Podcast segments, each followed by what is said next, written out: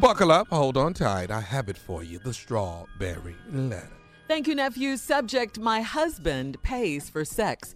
Dear Shirley and Steve, I am 45 and my husband is 46. We've been married for almost 18 years and have four children. Sex between us was really good and often. My husband wanted sex anytime he saw me. I thought it was borderline neurotic, but my ego and my husband made me believe it was all about me. For a few years, it was every day, but eventually, I got bored with it and kids came along and life required that I do other things. This became a point of contention for us. I tried to accommodate him as best I could, but eventually he started cheating on me, and for the most part, I forgave him. We remained together and then had our twins, but from that point forward, sex was something I did because I had to or when I felt the urge to, but never when he wanted it and mostly with an attitude. Recently, I found out that he was having sexually explicit conversations with women on Facebook and exchanging naked pictures of himself, even some people who were friends with me. I never expected that part, but here we are. In the past few months, he has been having a lot of difficulty paying his portion of the bills, but when I asked him about it, he couldn't explain where his money was going. Then one weekend, after he missed the payment for our kids' karate and dance lessons, we we had a big argument, hmm and he blurted out that he had been paying for sex. I was floored. He he blamed me for not satisfying him like a wife is supposed to and stormed out of the house. Under normal circumstances, this would be it. But here is where I am confused. In the past few years, I've become spiritual and a practicing Christian. I know I took vows to be with this man, but that was before God and church and Christianity was really a part of my life. I love church and I love God in a way that I never did before, and I want to do what is expected of me. But I can't believe that God wants me to stay with this man who has done this to our relationship with my help, I guess. Anyway, I know I have to forgive him, but I don't think I can ever sleep with this man again. Do I have to stay and try to work this out? I'm at my wits' end. He barely even acknowledged what he has done and still tries to sleep with me every night. I'm hurt and insulted, but I want to do what is right in a faithful way. Please help. You are married to someone really ridiculous, in my opinion. He has no priorities, no loyalties, no appreciation, no commitment to you, to the marriage, to God, to anything, to nothing. I, I mean, this is just stupid. You forgave him once, it meant nothing to him. He just made everything worse. Uh, that's why forgiveness is really not for the other person, it's for you so you can move on. This is a marriage on paper only. It's not a real marriage because no husband would uh, would or even should ever treat their wife like this. I, I mean, I, I, say get out of this mess. Uh, I know you're struggling with being a Christian and getting a divorce. I know that's what what you're saying in the last part of your letter. But I got to tell you, there are many divorced Christians who have moved on with their lives. So if you want out at this point, you know, you you have to get out. I mean, you deserve to be happy not only for yourself, but to show your kids a better life too. Steve?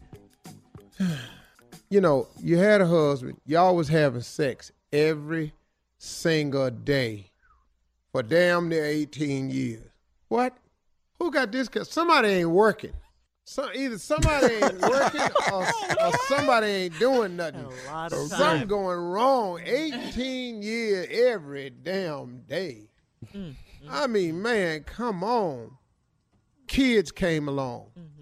And you got bored. Because, you know, when kids come along, there's other stuff you got to do. So you tried to accommodate him best I could, but eventually he started cheating on me. For the most part, I forgave I guess he explained to you that the reason he started cheating on you was because you wasn't putting out no more. Mm. We remained together, and then we had our twins. From that point on, sex was something I did because I had to or felt the urge to, or when I felt the urge to, but never when he wanted it. Mm-hmm.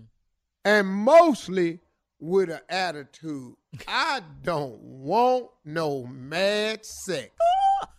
Angry sex. I don't like it. It just looks like what you looking at me like that for?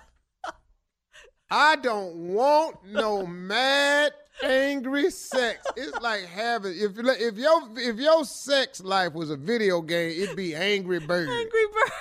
It's just flying over there, just knocking stuff over. Oh. I don't want no oh. mad sex.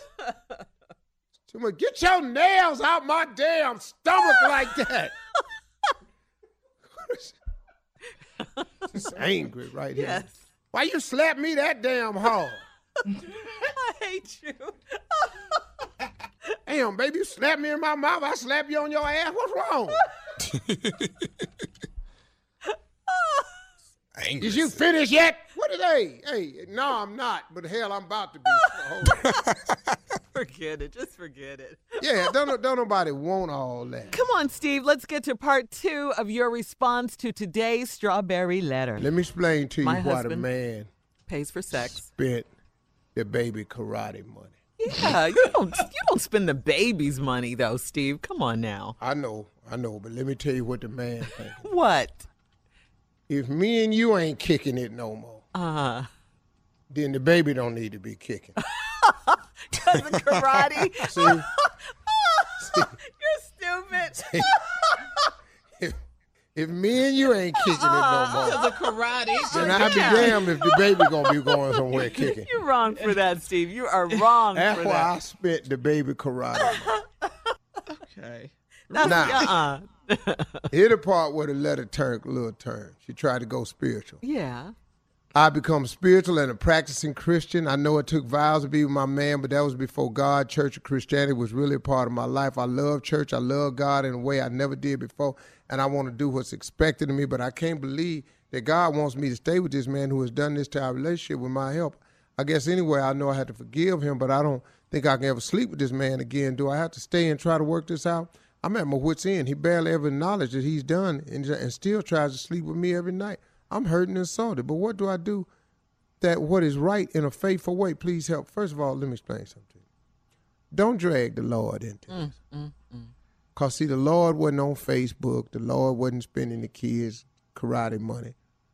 You know, the the, the, the, the Lord wasn't having sex every day for 18 years. So let's, let's, let's, drag, Hello. don't, let's, let's stop making him the, the reason. Because you done found him now. Mm-hmm. Listen to me. Vows get taken by two people. See, two people take them vows, not just you. Two people take them vows. So now it's two people that's got to hold up the end of the deal.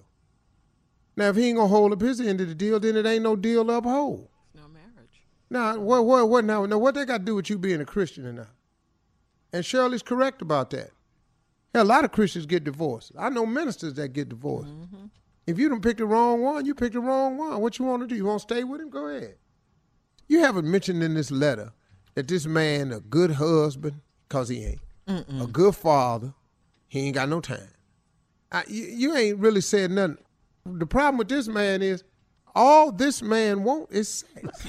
Oh, no. all right, Steve, we got to get out of here. You can email us or Instagram us your thoughts on today's strawberry letter at my girl Shirley. You're listening to the Steve Harvey Morning Show.